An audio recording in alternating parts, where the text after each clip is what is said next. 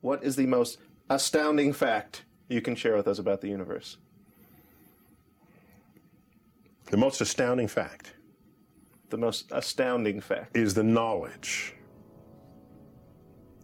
that the atoms that comprise life on Earth, the atoms that make up the human body, are traceable to the crucibles that cooked light elements into heavy elements in their core under extreme temperatures and pressures. These stars, the high mass ones among them, went unstable in their later years, they collapsed and then exploded, scattering their enriched guts across the galaxy. Guts made of carbon, nitrogen, oxygen, and all the fundamental ingredients of life itself.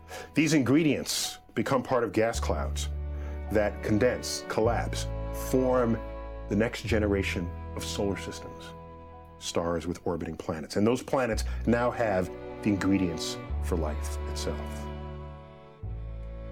So that when I look up at the night sky, and I know that, yes, we are part of this universe, we are in this universe, but perhaps more important than both of those facts is that the universe is in us. When I reflect on that fact, I look up.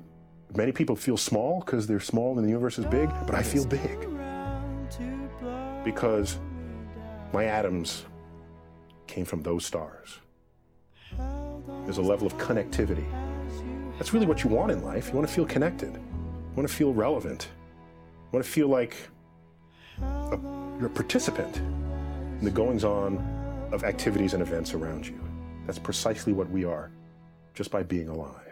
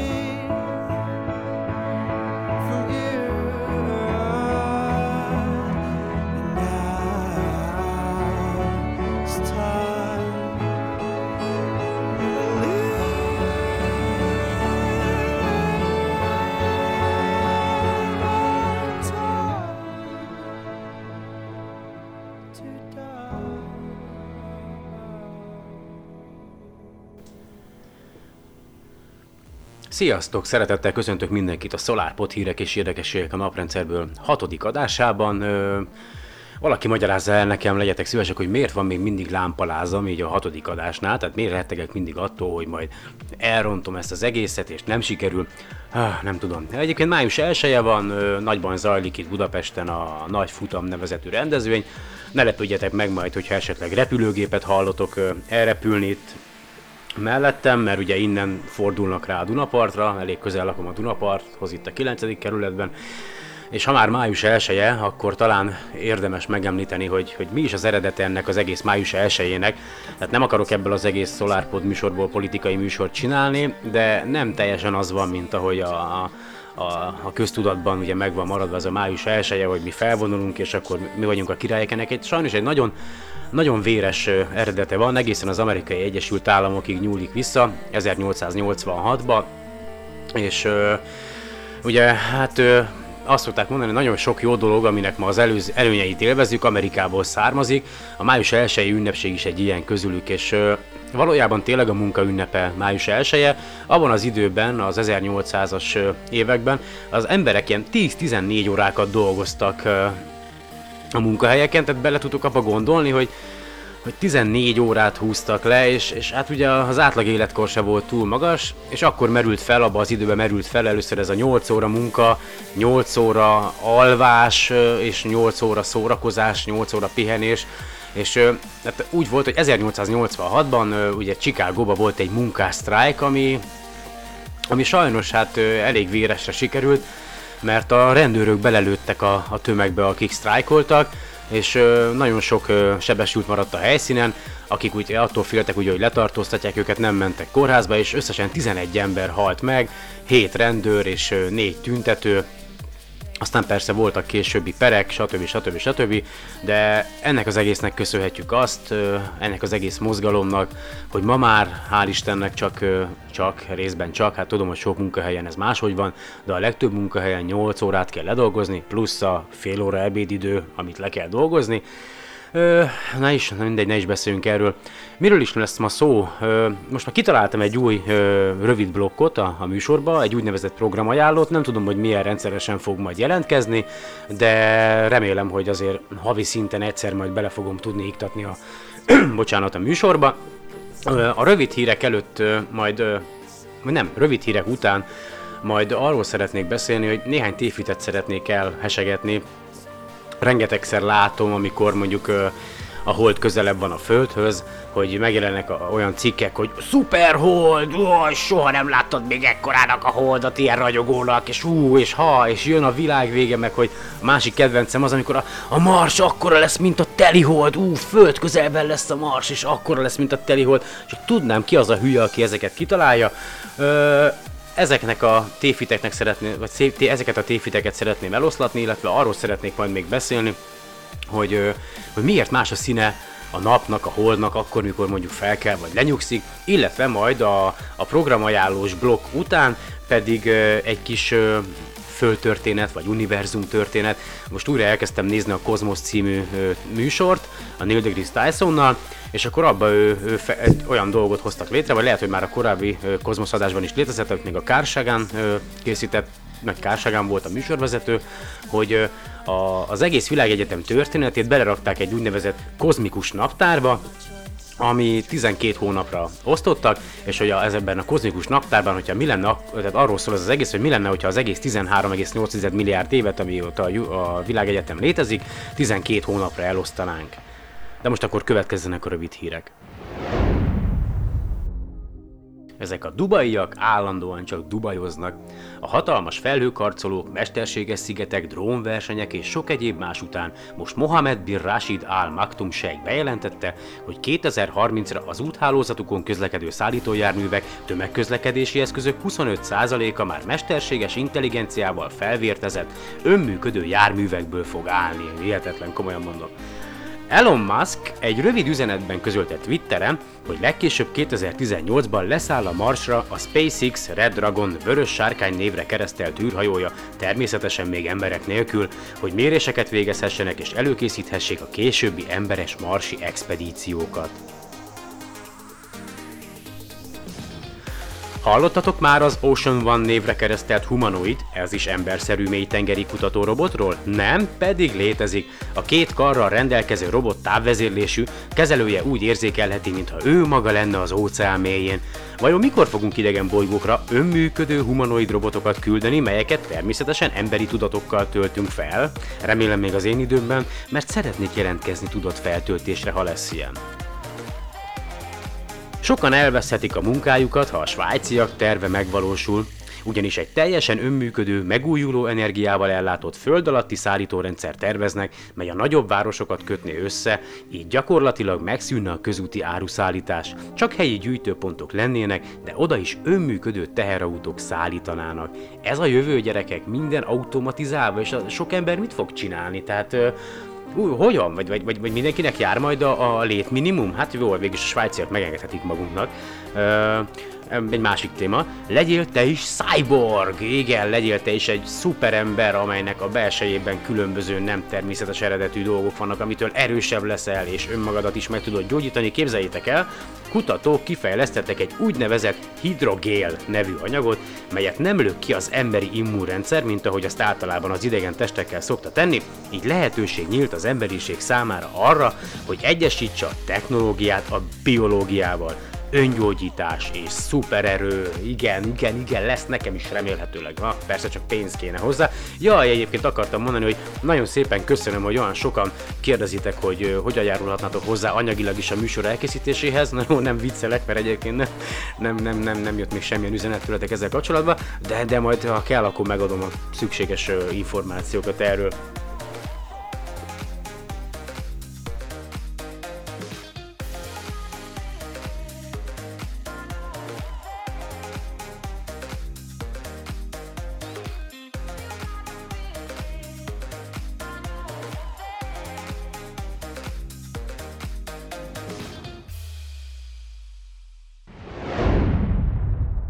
Super Hold, Super Mars, Kék Hold, meg Mini Hold, meg amit el tudtok képzelni.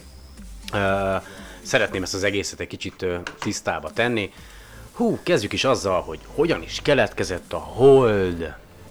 A bizonyított elképzelés szerint a fiatal Földbe, úgy körülbelül 4,5 milliárd évvel ezelőtt, egy Mars méretű bolygócsíra csapódott bele, és ennek a becsapódásnak köszönhetően egy csomó anyag ö, szerte szétszállt a föld körül, majd összeállt egy ilyen kis korongá, mint mondjuk a, az a gyűrűvé, mint mondjuk a Saturnusnál van, aztán ebből összeállt a hold a gravitációnak köszönhetően, és aztán szépen elkezdett fejlődni, és uh, égi kísérőnké válni, és egyébként nagyon sok mindent köszönhetünk neki, mert tudnotok kell azt, hogy uh, kezdetben egy földi nap az durván 6 óráig tartott, onnantól kezdve, hogy mondjuk a hold összeállt, vagy keletkezett, tehát körülbelül 6 óráig tartott, míg a Föld a saját tengelye körül megfordult, és a hold az elég közel volt hozzánk, tehát ha mondjuk akkor éltünk volna, ami lehetetlen, akkor baromi nagynak láthattuk volna az égi kísérőnket, és nagyon gyorsak lettek volna a napok, tehát talán a munkaidőnk is rövidebb lett volna,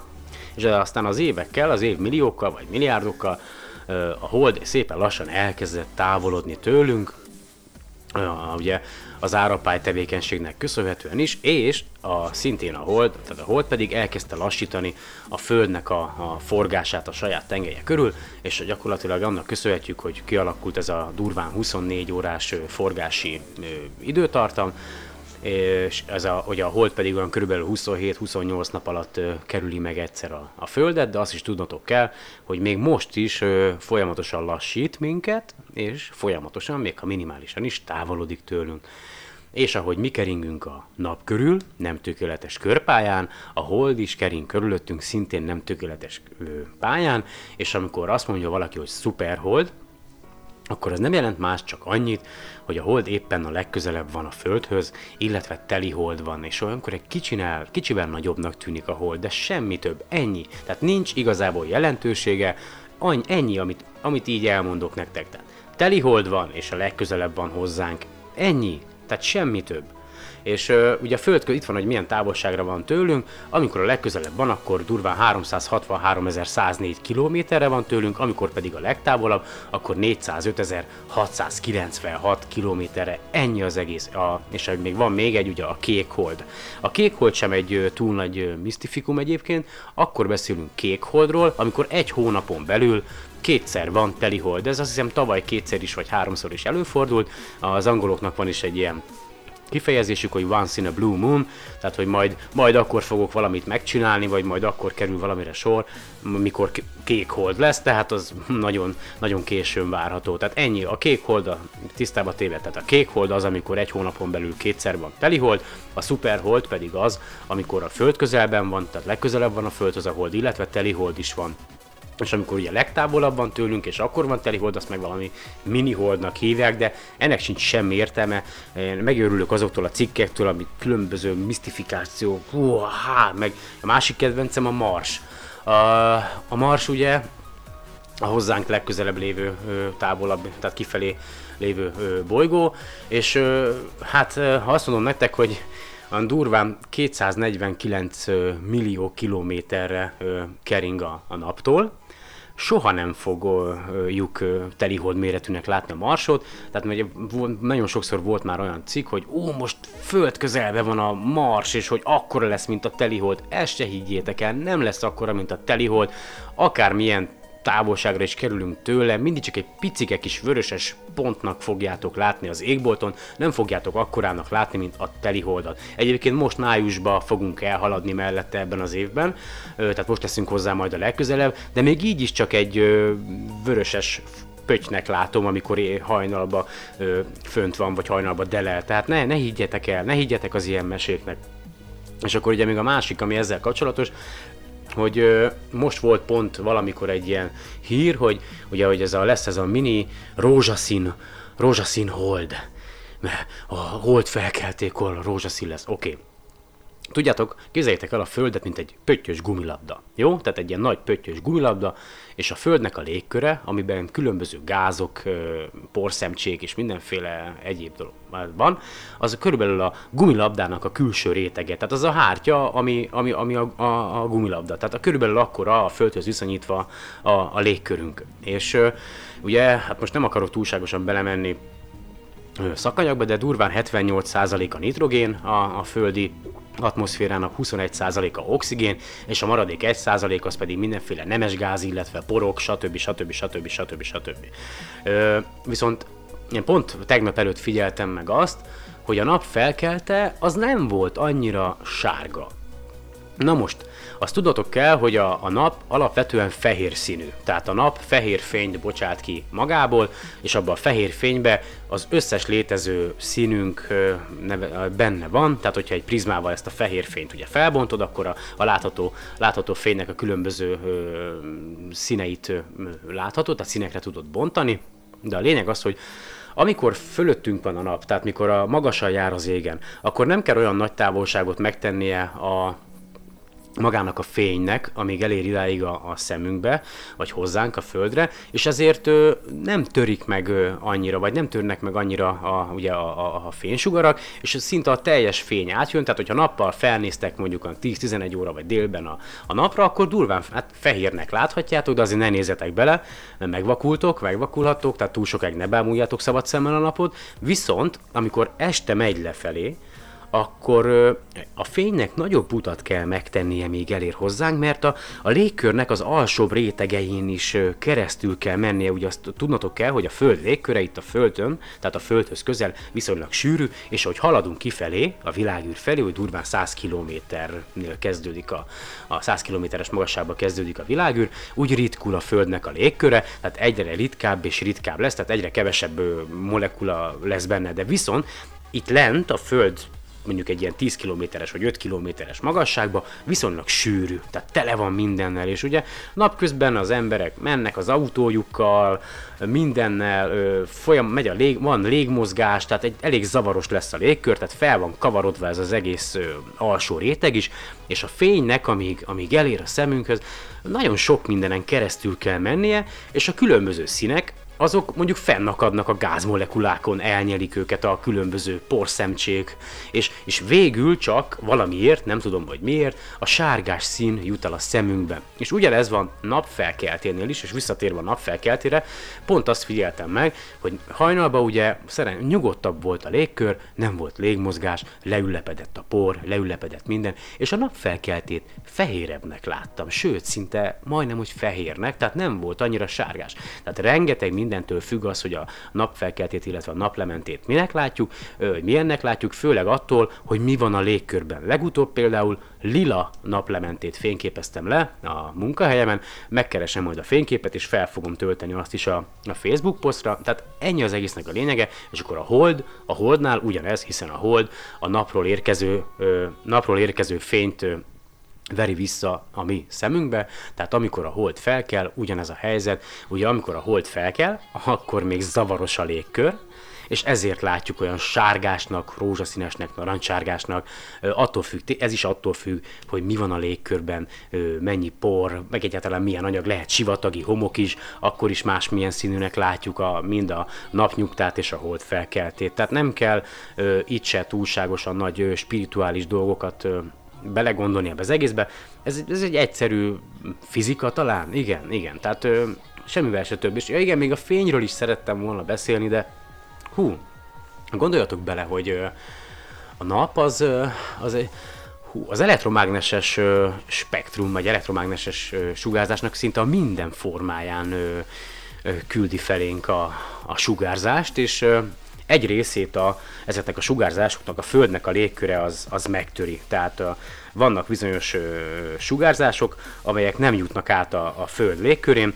Ezek a sugárzások, ö, ugye hát a látható fény az átjön, a rádiófrekvencia az szintén átjön a, a légkörön, ö, viszont az ultraibolya sugárzásnak csak egy, ö, egy kis része ö, jön át, és akkor mindjárt csak közben keresek egy táblázatot, ne haragudjatok, mert azért, ugye, ahogy már megjegyezte korábban egy kedves hallgatóm, azért köszönöm, hogy hallgatja, hogy nem vagyok tökéletes, tehát tökéletesebben is felkészülhetnék, hát igyekszem tökéletesen is felkészülni, de nem olyan egyszerű ám ö, felkészülni, pláne úgy, hogy Ha, na mindegy, szóval igen, itt van a kép előttem, tehát azt mondja, a gamma sugarak, azok nem jönnek át a légkörön, ezek fennakadnak az oxigén és a nitrogén, hát a levegő molekuláin, tehát viszont a, az ultraibolya sugárzásból egy nagyon picike azért, azért az át tud jönni. Az infravörös sugárzásból szintén egy része ö, át tud jönni, viszont hogyha a, a, a nagyon nedves a légkör, akkor a, a, a, víz, a levegő pára tartalma az infravörös sugárzást azokat megfogja, tehát nem engedi, hogy eljusson a föld felszínig, és mondjuk a, ha mondjuk infra, infravörös tartományba szeretnénk megfigyelni a világegyetemet, ezért szokták nagyon magas hegyekre, vagy olyan déli vidékekre telepíteni egyrészt a, a különböző rádióteleszkópokat, vagy teleszkópokat, teleszkópokat, mert ott alacsonyabb a páratartalom, ugye közelebb vannak a világűrhöz. Hopp, halljátok a repülőt szerintem, most megint van valami repülős bemutató még mindig, de a lényeg az, hogy hogy ö, vannak még a különböző mikrohullámok, hát a mikro, mikrohullámokból is azért egy-kettő azért átjön, de ott is ugyanaz a helyzet, mint, a, mint az infravörösnél, hogy, hogy egy része az, az, az, a, az a levegő páratartalmán fennakad, tehát megköti, és nem, nem, nem éri el a földet, és akkor a rádió hullámok, ugye, amiket mi is régen használtunk, vagy még most is használunk, azok, azok pedig elérik a, a földfelszínt teljesen. De hogy a látható fény az egy nagyon kicsike kis ö, tartománya az elektromágneses spektrumnak, mert amikről most én beszéltem, a gamma sugárzás, a röntgen, az ultraibolya sugárzás, a látható fény, az infravörös, a, a mikrohullámú sugárzás és a rádióhullámok, ezek mind az elektromágneses spektrumnak ö, a része. Ezek különböző hullámhosszúságú elektromágneses ö, sugárzások. És ö, mi ebből a látható fényt tudjuk érzékelni, és na, számomra nagyon megdöbbentő volt, mikor ö, azzal szembesültem, hogy valójában a színek nem léteznek. Tehát, hogy ez egy nagyon érdekes ö, dolog, tehát, hogy nem léteznek a színek, hanem egyszerűen csak az van, hogy érkezik a, a, az elektromágneses hullám hozzánk, a látható fény, és azért látjuk az anyagokat különböző színűnek, mert a belső elektromágneses sugárzásból egyes hullámhosszokat különböző mértékben elnyelnek az anyagok, vagy áteresztenek, illetve visszavernek. Ez, ez nagyon érdekes, nem? Tehát, hogy a, azt látjuk mi, azt érzékeljük színnek, amit az adott test, az adott anyag, bármi legyen növény, vagy, vagy, vagy egy, egy fadarab, egy, egy, egy, egy lemez, vagy egy kődarab, amit visszaver. Tehát amelyik elektromágneses hullámot visszaveri, az az agyunk érzékeli, és ő dekódolja színnek. Tehát ez fantasztikus ebbe belegondolni. Tehát, hogy így fú, elszáll az agyam ettől az egésztől. Remélem, hogy sikerült azért tisztába tenni ezt a szuper, szuperholdast ö, témát. Tehát nem kell megijedni, annyi van csak, hogy legközelebb van a Földhöz, ö, ö, ennyi és telihold van, amikor meg távolabb van és telihold van, azt meg nem tudom, valamilyen miniholdnak, vagy én nem is tudom minek nevezik, és akkor van még a kékhold, még egyszer megismétlem, az pedig azt jelenti, hogy egy hónapon belül kétszer van ö, telihold, és ennyi, nem több. És a Marsot sohasem fogjuk telihold méretűnek látni, csak abban az esetben, ha nagyon közel kerülne hozzá a Föld, de reméljük, hogy erre nem kerül sor, mert az elég nagy problémát jelentene szerintem. És akkor ő, szerintem most elkezdem majd, a, hogy jön a programajánló része a műsornak, ebben, hát, vagy most ezt így múlt héten találtam ki, igazából ilyen úgymond ö, tudományos, vagy én nem is tudom, tehát ilyen egy kicsit szélesebb program, programajánlót szeretnék ö, nektek nektek nyújtani. Meglátom, hogy, hogy hogy sikerül, hogy mennyire fogok tudni majd minden héten, vagy esetleg két hetente új programokat találni, és azt megosztani veletek, de akkor most szerintem következzen a programajánló rész. Május 9-én nem maradj le a Merkur nap előtti átvonulásáról, a jelenség ritkának mondható, legalábbis innen a Földről nézve, a közel 7 és fél órán át tartó átvonulás nagy része hazánkból is megfigyelhető lesz a délutáni órákban. Szabad szemmel nem, csak megfelelő szűrővel ellátott vagy kivetítő ernyővel felszerelt távcsővel, illetve speciális távcsővel lehet megtekinteni. Ha az időjárás engedi, akkor én is kitelepülök a Nemzeti Színház melletti parkolóba, a kis távcsövemmel, melyre persze napszűrőt is teszek. Érdemes lesz megnézni az átvonulást, mert legközelebb 2019. november 11-én lesz, de akkor nem biztos, hogy a megfigyelés körülményei megfelelőek lesznek, és azután pedig csak 2032. novemberében láthatjuk újra, ahogy a Merkur elhalad a nap előtt. Nem kell aggódni, még senki nem maradt le a Magyar Madártani és Természetvédelmi Egyesület Fülemülék májusi éjszakája programjáról, mely alkalmával különböző helyszíneken lehet meghallgatni április végétől május végéig a Fülemüle csodálatos éjszakai énekét. Részletek az mme.hu oldalon. 2016-ban is megrendezi a Magyar Csillagászati Egyesület a Meteor távcsöves találkozót, ami idén Tatabánya mellett Tarjánban lesz július 28-a és 31-e között. Egy napra szerintem én is kimegyek. Részleteket az mcse.hu oldalon olvashattok. Május 14-e a csillagászat napja, és ez alkalomból járda csillagászat lesz országszerte. Települjetek ki ti is valahova, és mutassátok meg, akinek csak tudjátok ezt a gyönyörű világ mindenséget, vagy keressétek fel a hozzátok legközelebb eső járda csillagász csapatot. Sajnos idén lemaradtam a Teszed szemétszedő akcióról, de jövőre jobban figyelek majd. Sajnálatos, hogy ilyen akciókra szükség van, ugyanakkor dicséretes, hogy meg kellett hosszabbítani az akció időtartamát négy naposra, mert akkora volt a túljelentkező, és a szemetelőknek pedig csak annyit üzennék, hogy inkább nem mondom. Az itt elhangzott programoknak az internetes elérhetőségét a podcastnak a leírásában megtalálhatják. Na mindegy, ezt hallgatom egész nap. Egyébként imádom a repülést, kedvem lett volna kimenni, részben azért nem mentem ki, mert utálom a tömeget, másrészt meg a podcastot rögzítem, és ha már elvállaltam, hogy ezt csinálom, akkor igenis csinálom. És akkor most forduljunk a másik témánk felé. Ugye elkezdtem, lát, letöltöttem a Cosmos-nak az összes részét, a Neil deGrasse Tysonnal, és azt elkezdtem ugye újra nézni, és most az első részt néztem át többször egymás után, és nagyon jó, mert a műsorban van egy olyan, hogy kozmikus naptár.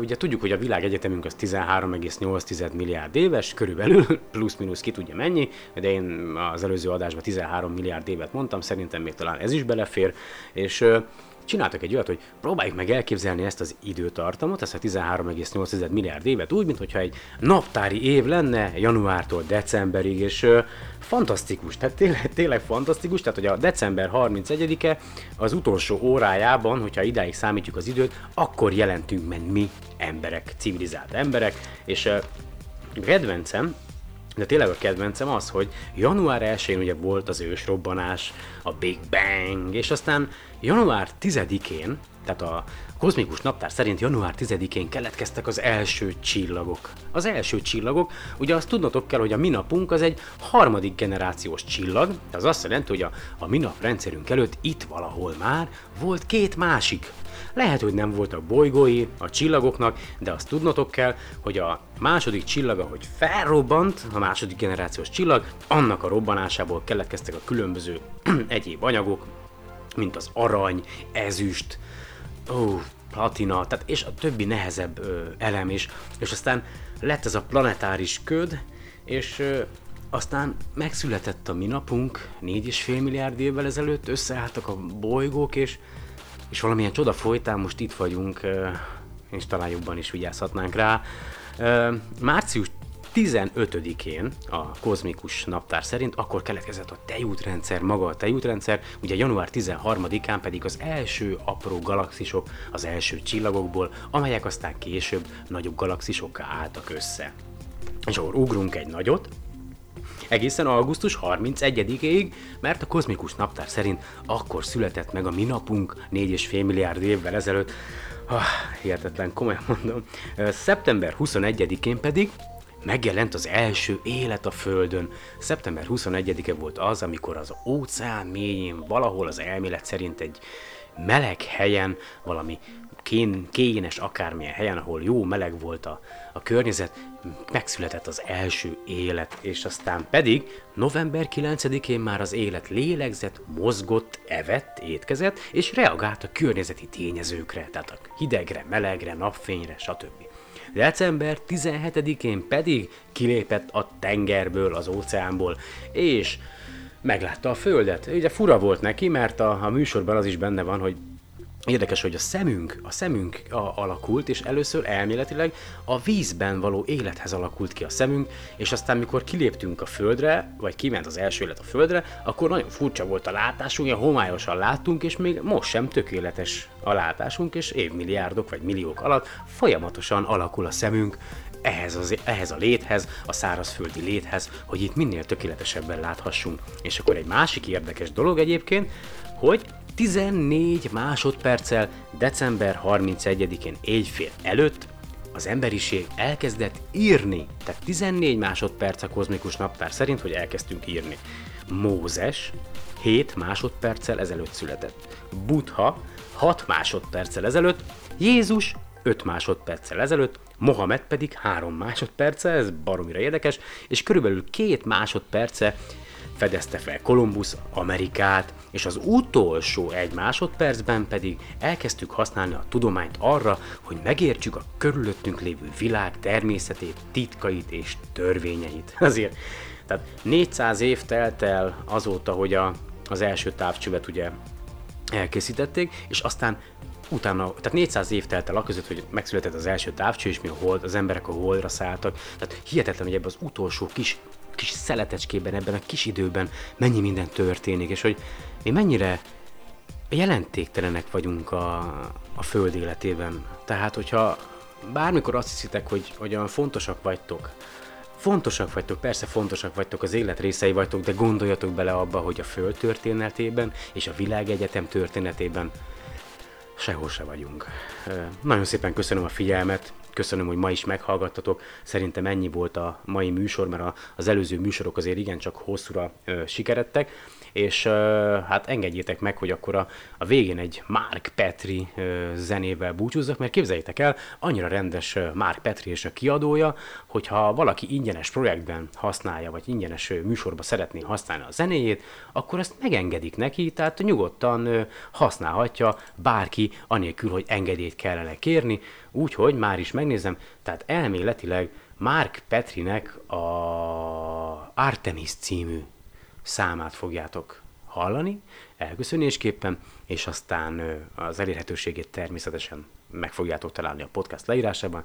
Nagyon-nagyon szépen köszönöm még egyszer, hogy meghallgattatok. A podcast és az én elérhetőségem a SolarPod 2016 gmail.com, Skype-on megtaláltak SolarPod 2016 néven, illetve Facebookon, a facebook.com per SolarPod oldalon. A SolarPodot a SoundCloud kívül, SoundCloudon kívül meghallgathatjátok még TuneIn-en is, illetve a radio.solarpod.radio.net oldalon is. Még egyszer köszönöm, további szép napot kívánok nektek, sziasztok!